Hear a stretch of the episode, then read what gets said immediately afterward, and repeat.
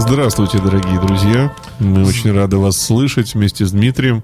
Здравствуй, дорогой Максим Кондрашов. Привет и, тебе. Да, привет. и здравствуй, дорогой Дмитрий, не менее дорогой Дмитрий Филиппов. Что же, а мы продолжаем наши теплые э, шведские вечера. Угу. Вот, в нашем, нашем северном городе теплые шведские вечера. Я вдруг, знаешь, что подумал? Вот наша музыка на подкладке, крафтер, да? Я подумал, что если бы я был молочным коктейлем, я бы, наверное, мир воспринимал вот так.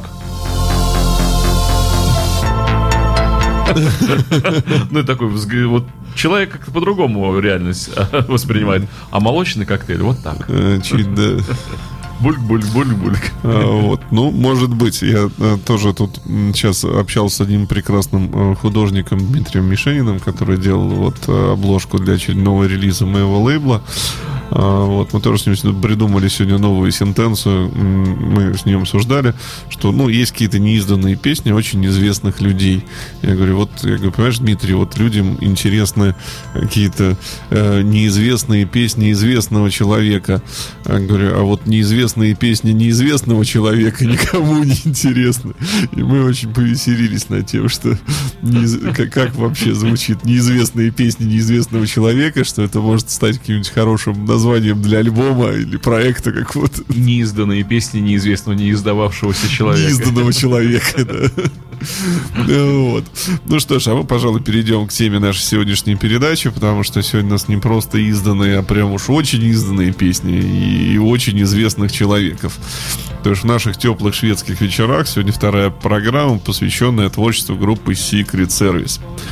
А, и сегодня будем говорить о трех альбомах, соответственно, третьем, четвертом и пятом. В общем, о таком золотом периоде коллектива который как-то, ну, оказался максимально таким известным, максимально востребованным и э, более-менее не то что любим публикой, а в общем-то и третий альбом, э, с которого мы начнем, был удостоен вниманием даже фирмы «Мелодия».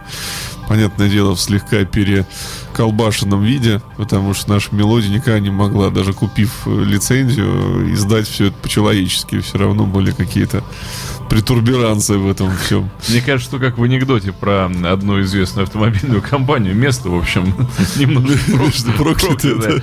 Потому что фирме Мелодия никогда не удавалось со звуком вот как-то договориться. Потому что и с оформлением тоже. Как Оформление, ладно, а когда ты покупаешь ну, вроде как лицензию фирменную, тебе привозят фирменную болванку, но уж только возьми и напечатай.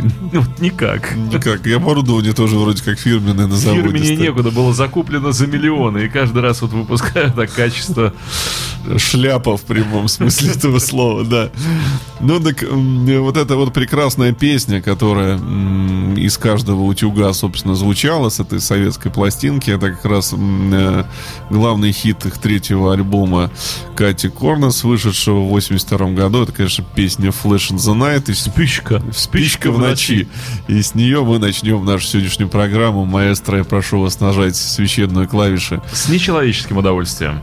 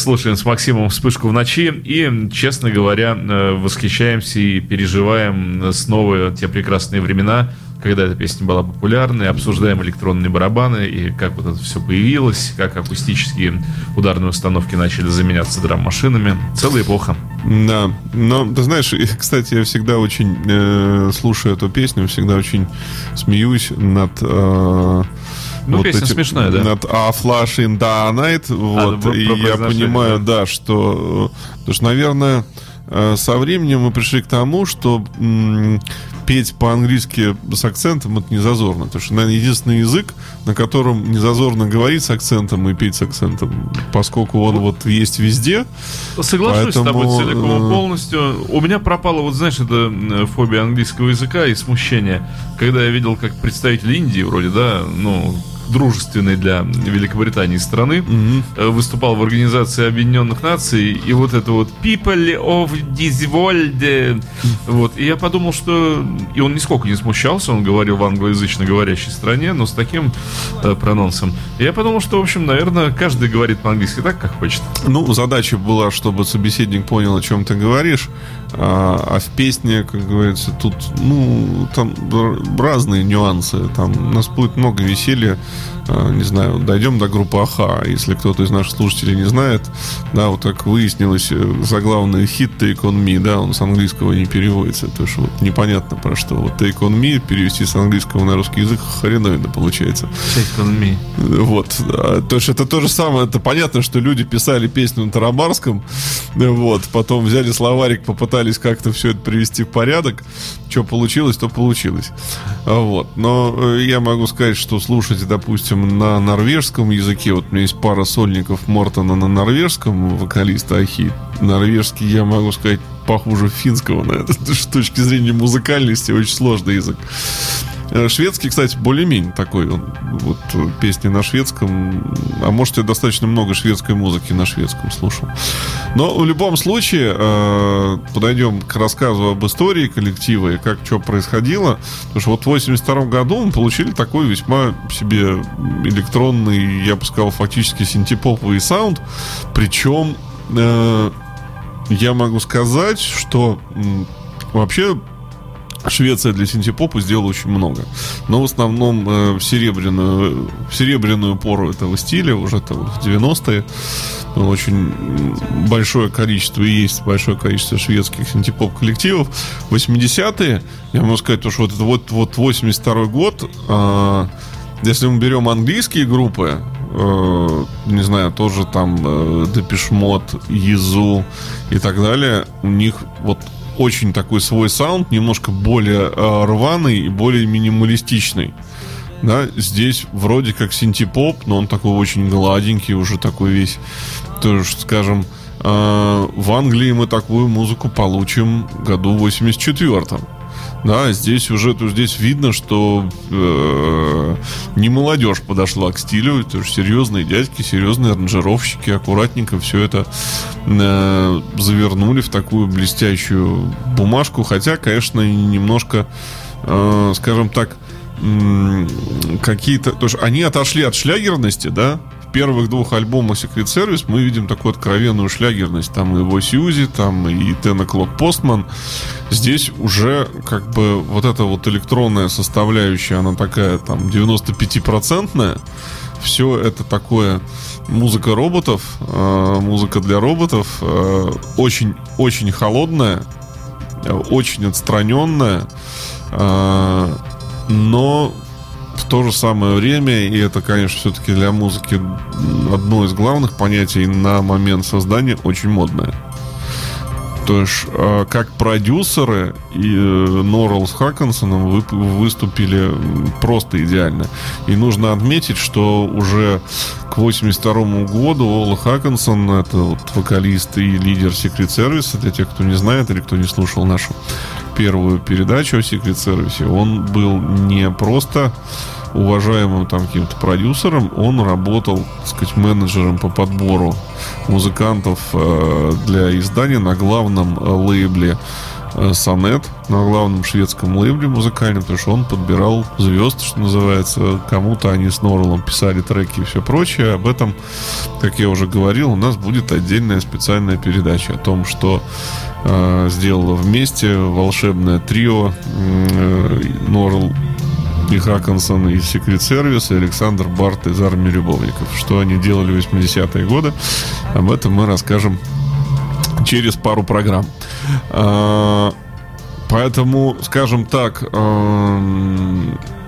стать подопечным на тот момент Secret сервиса было очень почетно. Потому что получить аранжировку или песню от э, дуэта Хакансон Норрелл стало очень престижным. Музыка стала очень интересной и достаточно разноплановой, потому что даже э, в этом, казалось бы, таком э, ладно скроенном альбоме, а я могу сказать, что в отличие вот от первых двух пластинок, это, ну, не могу сказать, что она претендует на какую-то концептуальность. Я вот в текст так не вслушивался, если там какой-то концепт, но именно ровность и сбалансированность звучания всей пластинки, она выше, чем на первых двух альбомах. Потому что там есть какие-то выбивающиеся произведения. Здесь ты нормально слушаешь с начала до конца, и нет чего-то такого, что тебя там вот выбивает. Выбивающееся произведение искусства. Да. Э, вот. И мы послушаем сейчас песенку э, с этого же альбома э, If I Try. На нее не было сингла, но для меня, скажем так, вот это одной, наверное, самый любимый трек в альбоме. Он такой, как бы, самый мелодичный. И в нем есть какие-то задатки того, что произойдет с коллективом дальше. Слушаем. Какое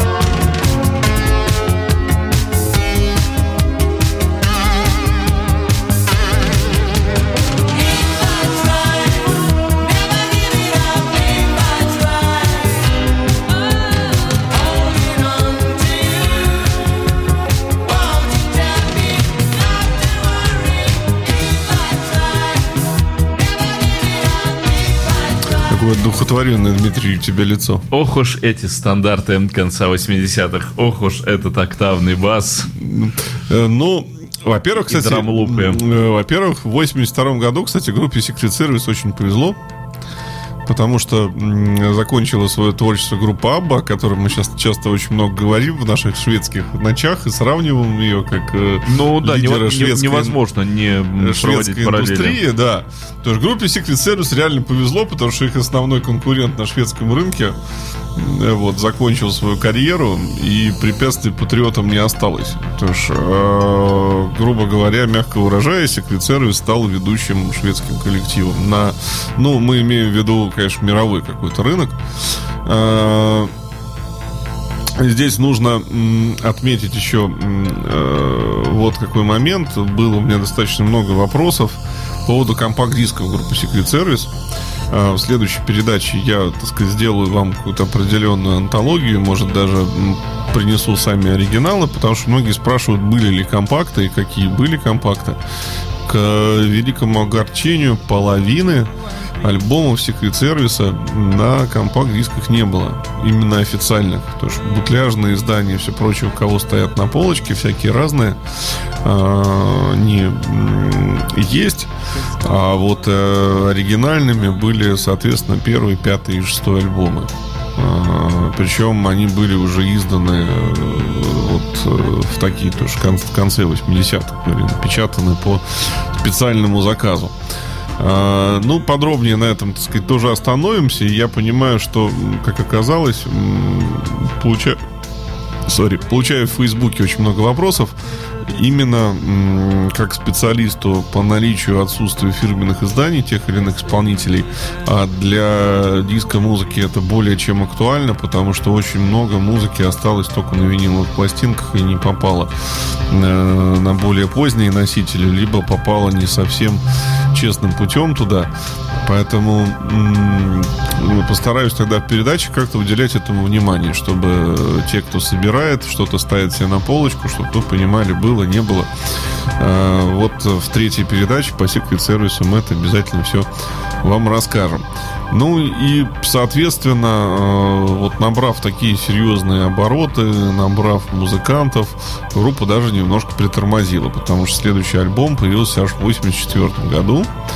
Вот, альбом назывался очень-очень э, странно, назывался «Знак Юпитера», «Юпитер Сайн», и э, я могу сказать, что для меня он явился каким-то... Э, не был принят сразу. Вот бывают такие пластинки, которые для того, чтобы они тебе понравились, нужно заставить себя послушать энное количество раз. А, тем более, что я к творчеству секрет сервиса подходил уже, так сказать, э, молодым человеком, а группа к тому моменту свою активную деятельность закончила. Поэтому я слушал сразу скопом все.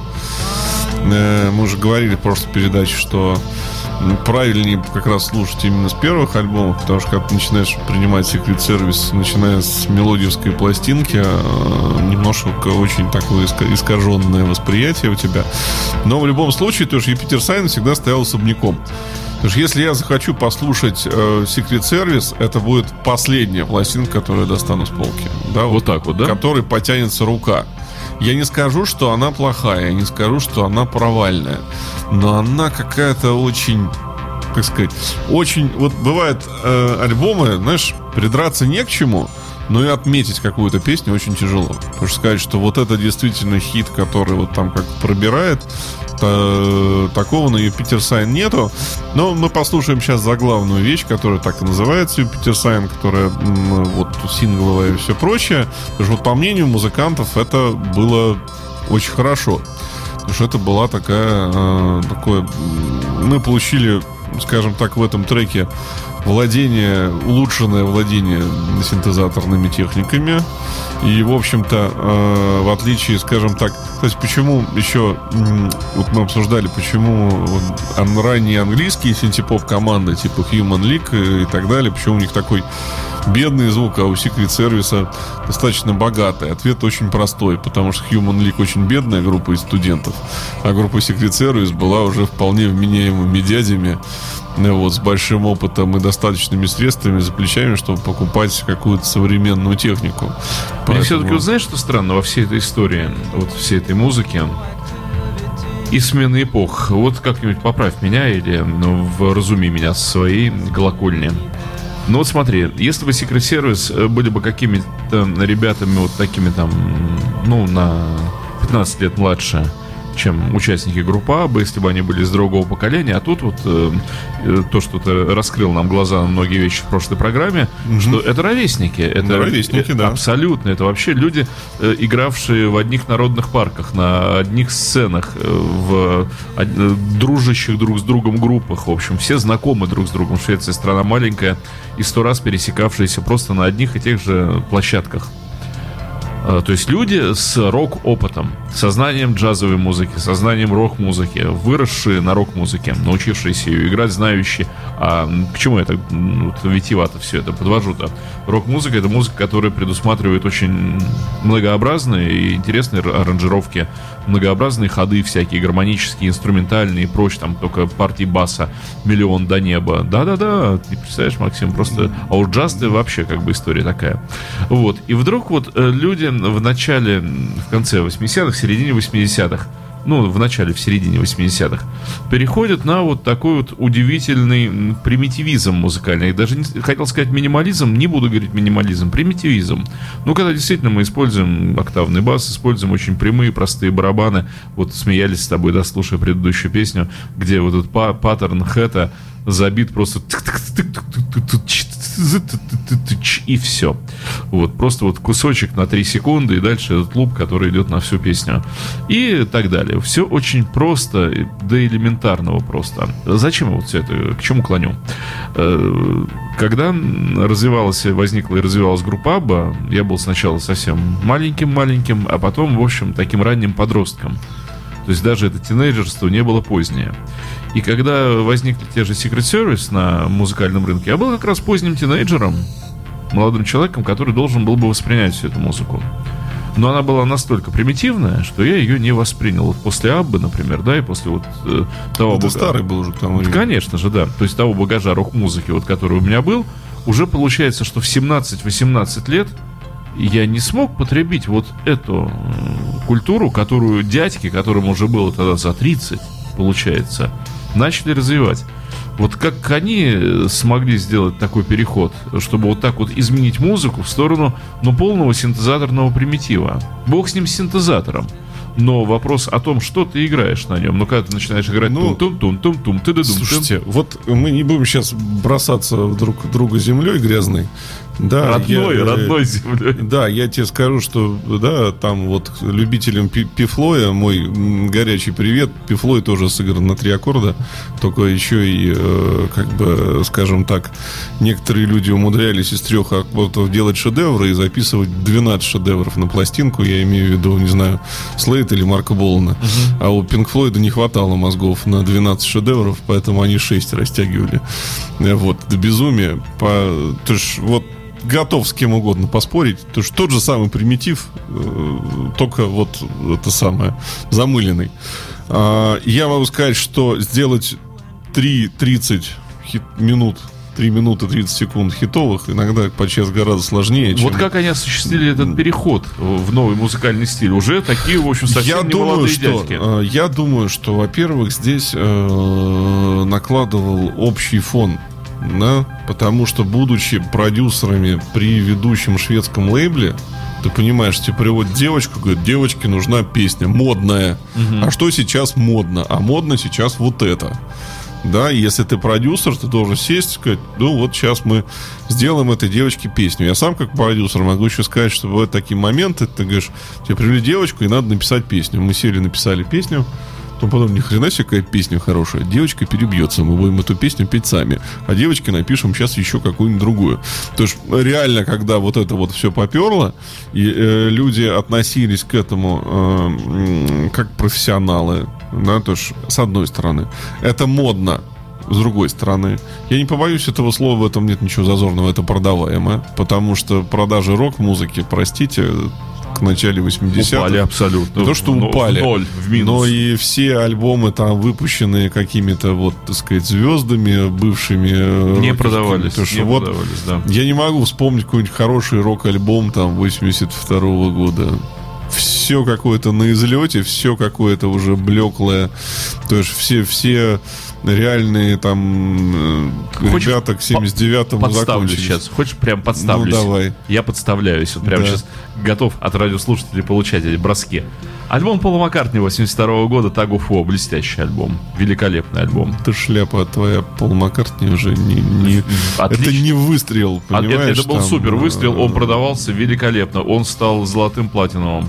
Тагуфо имел просто грандиозный успех. Я говорю о том, что вот он был, Пол Маккартни в 74-м, Пол Маккартни в 80-м, одна и та же... Не будем, не, не, не, не то место, чтобы мы спорили, да? А он уже вот в 82-м году он другой, это уже такое нововолновое звучание, и совершенно... Он не похож на 70-е годы. Это был шаг вперед, совершенно новый а, Дима, знаешь, что я тебе скажу? Вот а, это... Когда ты разговариваешь с любимой группе, Потому что с твоей, с твоей точки зрения там это Битлз, с моей точки зрения, допустим, это будет Pet Shop Boys. Да, и я буду неадекватен и так же, как и ты. Ну, это ж я буду не прав в своих оценках. Почему? Когда это любимый коллектив, ты всегда найдешь в нем а, хорошие стороны. Знаешь, я вдруг стал думать, а является ли Битлз моей любимой группой? Вот ты меня озадачил. Да, вот, потому что слово. я очень часто это слышу, ну вот э, в своем кругу очень часто слышу от фанатов группы Депешмот. Ага. Я говорю уже на протяжении там лет 10, что Депешмот не то, что не торт, он уже вообще никак. То есть это вот просто на, на, на, на, волне ну, группа продолжает собирать стадионы, на концерты не попасть, и тру фанаты Депешмода на каждый новый альбом говорят, как же это классно. То есть где-то, может быть, одна десятая соглашается со мной, говорит, ну все уже, ну дядьки уже совсем все не тянут. Уже какая- какая-то грустная унылость. Поэтому э, почему они стали играть эту музыку? Вот тебе на, на вскидку 4, 4 почему. А пятое, я не исключаю того, что людям реально это нравилось. Потому что люди услышали как бы эту музыку. В свое время э, прекрасный Крафтворк э, перевернул сознание многих музыкантов, и рок-музыкантов в том числе, которые услышали их музыку, которые сказали, да, это примитивно, но это настолько круто. Да, скажем так, э, тебе скажу еще более простой. Э, Смотри, это говорит тот человек, который в Pink Floyd камни кидает. Вот это занудство. Вот это он музыкой зовет. Да-да-да, только оно, оно очень грувое, в отличие от Pink Floyd, в котором грува никакого нет. А, сбил меня с мысли нехороший человек. Я ПВОшник умелый. Да, то есть они говорят, что вот, что послушали Крафтер, в том числе тот, тот же самый Дэвид Боуи сказал. Обалдеть! Как круто, как здорово. Просто это другой... А, понял, какой пример я хотел сказать. А, Малевича «Черный квадрат». Да, знаешь, вот мой учитель по истории, по мировой художественной культуре, Олег Борисович Островский, говорил такую вещь. А, Малевич, достоинство Малевича, знаешь, в чем? И достоинство черного квадрата, да и красного, там, я не помню, какой первым был по счету тем, что он первый догадался это нарисовать. Все. То есть художественных достоинств нету. Но э, решение как бы само, да, то есть проще ничего не придумать. Потому что когда все художники что-то упрощали, упрощали, упрощали, человек прыгнул на шаг вперед и сказал, ну вот проще, чем дырка от бублика, ничего не бывает. Макс, что там Малевич? Бери больше, бери Малежика. Давай послушаем. Юпитер Сайн, ты нашел композицию? Конечно. Прекрасно, слушаем.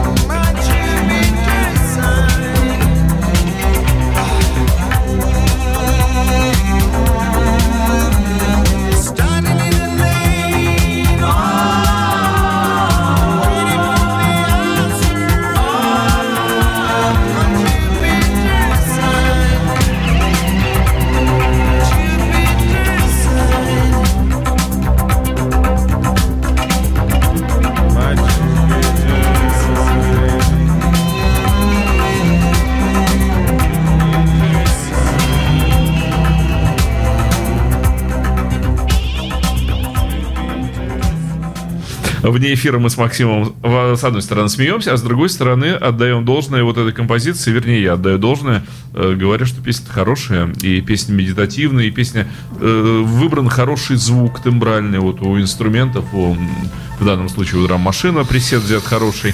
То есть так все очень сделано, ну, ну хорошо. Не, хорошо, но вот как, как я и сказал, то, что ты каждый момент ждешь, что вот, ну сейчас в этом, то, что сейчас песня что-то начнется. А Максиму не хватает откровения. Да, что-то должно сейчас жахнуть. А здесь получается, что и припев он какой-то такой, одинаковый, с куплетом, но в него как-то запрятан.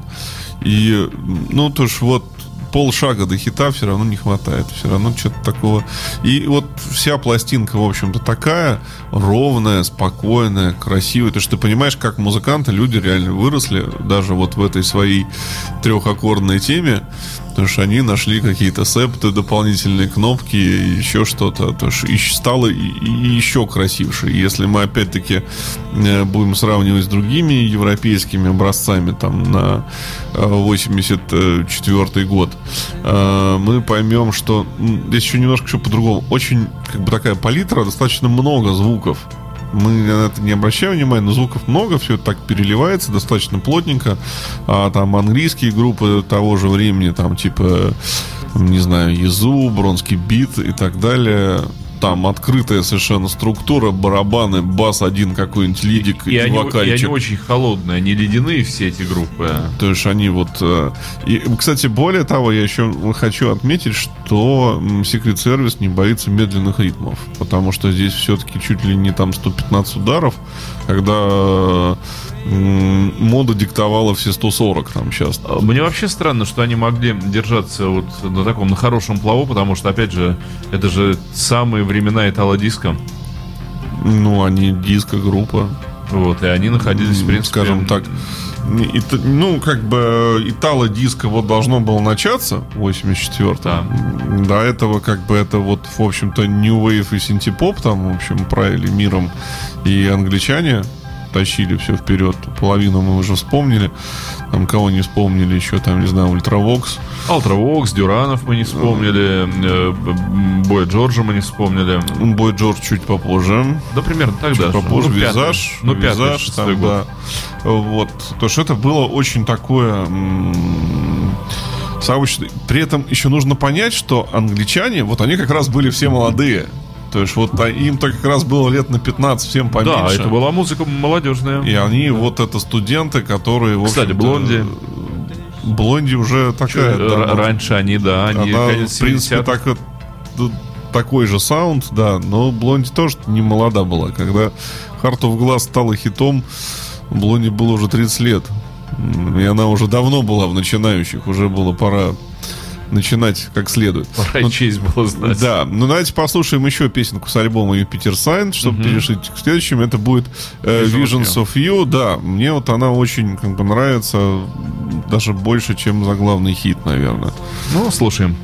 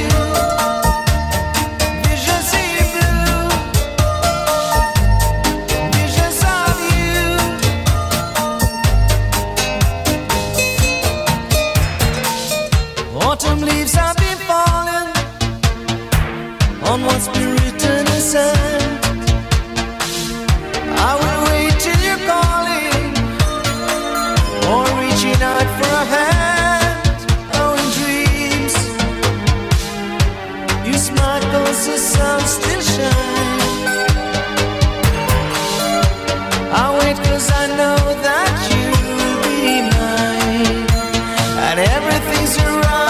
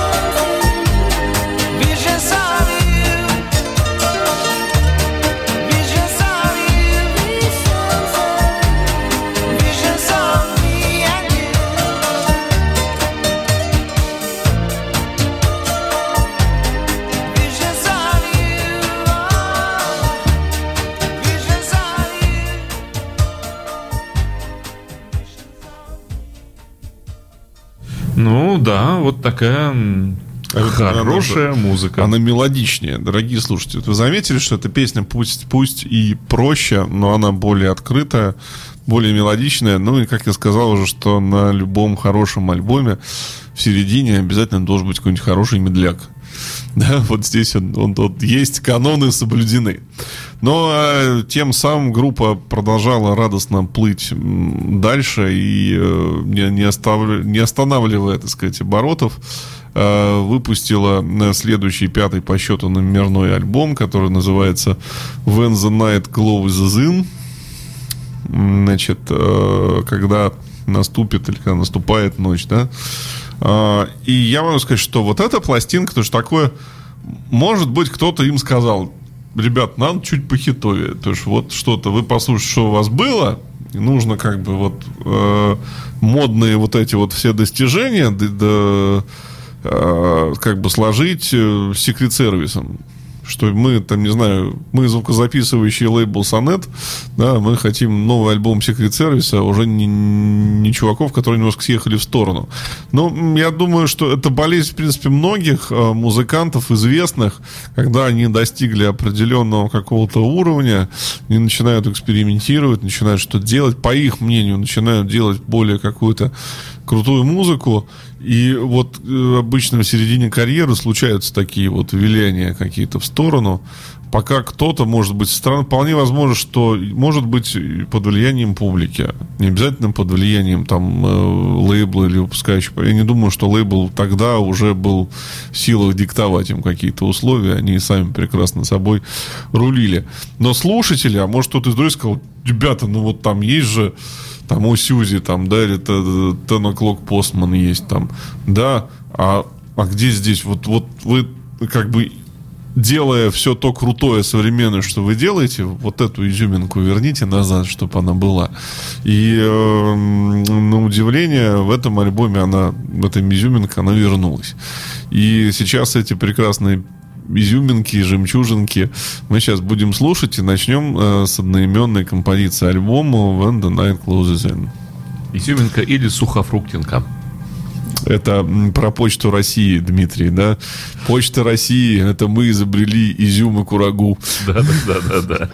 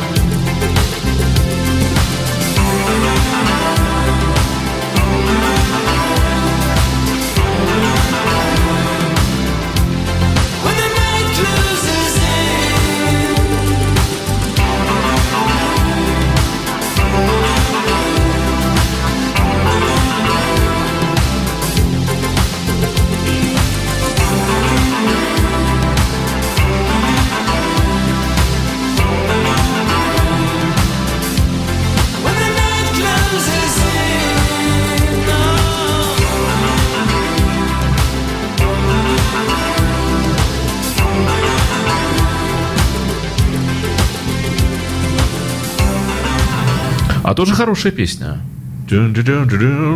Я плохих, плохих песен я не приношу. Я приношу иногда непонятные песни. Я вспоминаю нашу э, передачу про Daft Punk, и ты был просто, ты был просто в недоумении, особенно на среднем творчестве Daft Punk, когда ну, ты знаешь, в принципе... 10-секундный квадрат повторяется Слушай, постоянно, вспоминая да. Comedy Club, в общем, я хочу сказать, что, ну, вернее, мало кто, наверное, это смотрел, но там просто есть, когда Лев Лещенко хотел, ну, пародия на Льва Лещенко, вот он что под Daft Punk хотел. Вот, для меня, в общем, эти два исполнителя примерно одного поля ягоды. Ты не принесешь нам, кстати, Льва Лещенко? Ну, Льва Лещенко, ну... Лай, лай, лай, лай. А, я думаю, что у меня тут назрела очередная вторая передача передача у нас будет про советский фанк. Вот очень у меня тут поднабралось. Уже пора таких, бы, кстати, да. Таких вот за, песенок за, за. интересных, поэтому можем вот добавить. И вообще я тут э, очень неожиданно подсел на, на такое более подробное изучение советской эстрады 60-х годов. У меня, кстати, будет тебе просьба, если будешь вот готовить эту передачу про советский фанк, да, угу. обязательно включи Аракс, э, обязательно песню Радуга, потому что я считаю, что из всей истории отечественного фанка это один на из тебя лучших. я как на да, радугу смотрю. И вот будешь слушать, послушай аранжировку, как Аракс играет. Я считаю, что рок-фанк, а там именно рок-фанк, сыгран фантастически, но это фанк. Вот, хорошо. Ну, у группы Аракс почему получалось, намного репетировала. Ну, и музыканты были очень высокого уровня. У них постоянные были репетиции в театре там да, в Москве, где это... Самого, да где, так сказать, Юнона и Авось, они же каждый день жив, живьем там играли. Ну, и слушай, такой аранжировщик, как Рудницкий, это, в общем, музыкант от бога, и там все музыканты были великолепные. А, вот. Ну, а мы что ж, подходим к плавному завершению нашей передачи, насколько я вот смотрю по времени. Ну, у нас, да, время потихонечку а, Но в то же самое время я могу сказать, что мне очень нравится плавный ход наших шведских вечеров. Вот... А, когда мы перестали бежать, когда мы перестали подрезать песни и, и вообще можем их послушать целиком и, и насладиться творчеством, мне кажется, наверное, все-таки лучший вариант, чем пытаться в один час запихнуть все, что Совершенно все, все с тобой согласен. Абсолютно. Знаешь, Максим, а... мне никогда так не хотелось в Стокгольм, э, как после вот этих передач наши с тобой. Ну, э, что же, что же тебе мешает, Дмитрий, Стокгольм? Думаю, что ничто. Рядом. А, но и надо, к сожалению, отметить, что альбом этот, э, пятый по счету, э, стал, в общем-то, завершающим в, истории, в каком, да? не в истории, а в золотом золотой Золо... истории. Золотой истории Secret Service, да. У нас остался, на третью передачу у нас остался альбом 87 -го года, последний вот, который был. Потом период в 10 лет с лишним без времени, с отдельными синглами, отдельными вспышками и так далее, и заканчивающийся аж в 2012 году, когда группа неожиданно выпустила, э, по легенде, нашла на чердаке дат-кассеты с неизданными песнями Secret Service, с набросками, и собрала их как бы в кучу, доработала эти композиции, и все они вышли на альбоме Lost Box в 2012 году. Во всем об этом мы будем говорить в нашей следующие шведские вечера. Следующая наша передача будет, э, опять-таки, посвящена армии любовников. Там мы как раз там будет золотой период, три, три главных золотых пластинки таких. А, вот. А, а потом будет третья часть про секрет сервиса. Закончим мы сегодняшнюю нашу передачу, конечно же, вот последним таким убойным хитом секрет сервиса. Это уж новый альбом, новый хит-сингл э, с местами хит-парадах, все, все как положено. Это композиция Night City. Э, ну, то есть это такой правильный классический секрет сервис, который вот должен быть. То есть это вот специальная, реальная песня для greatest hits, для любого. То есть, и эта песня, ну, она такая на слуху. А, и, наверное, это такой последний вот э, вы, выстрел секрет сервисов. Надо сказать, нельзя сказать, что группа устала. Да, музыка хорошая, все сделано классно, но а, насколько я понимаю, продюсерская деятельность перевесила чашу весов. И об этом мы поговорим, как уже отмечала отдельная передача. Потому что музыка, которую в это время они стали делать для других э, исполнителей, была еще моднее, еще вкуснее, еще интересней. И э, в какой-то момент Secret Service стал восприниматься уже в качестве обузы. Э, потому что это группа, это выходит новый альбом, это надо ехать в тур там, это надо все это поддерживать. Надо рекламировать альбом, это большие да. вложения, большие и, заключения договоров. Э, если Тим Норрелл, как я уже говорил, он никогда не фотографировался на обложках из группы, не выходил и вообще как-то свое лицо не светил и сидел в студии, то Хакансон был лид-вокалистом, ему нужно было так сказать, вышла новая пластинка, нужно пол Европы обкатать с ней вместе, а там, так сказать, стоит работа. Э, поэтому это все, конечно, отрицательным образом сказалось на секрет-сервисе. Что ж, мы с вами прощаемся, дорогие друзья, до следующей среды. Максим Кондрашов. Дмитрий Филиппов. Программа «Молочный коктейль». Э, да, встречи в следующую среду.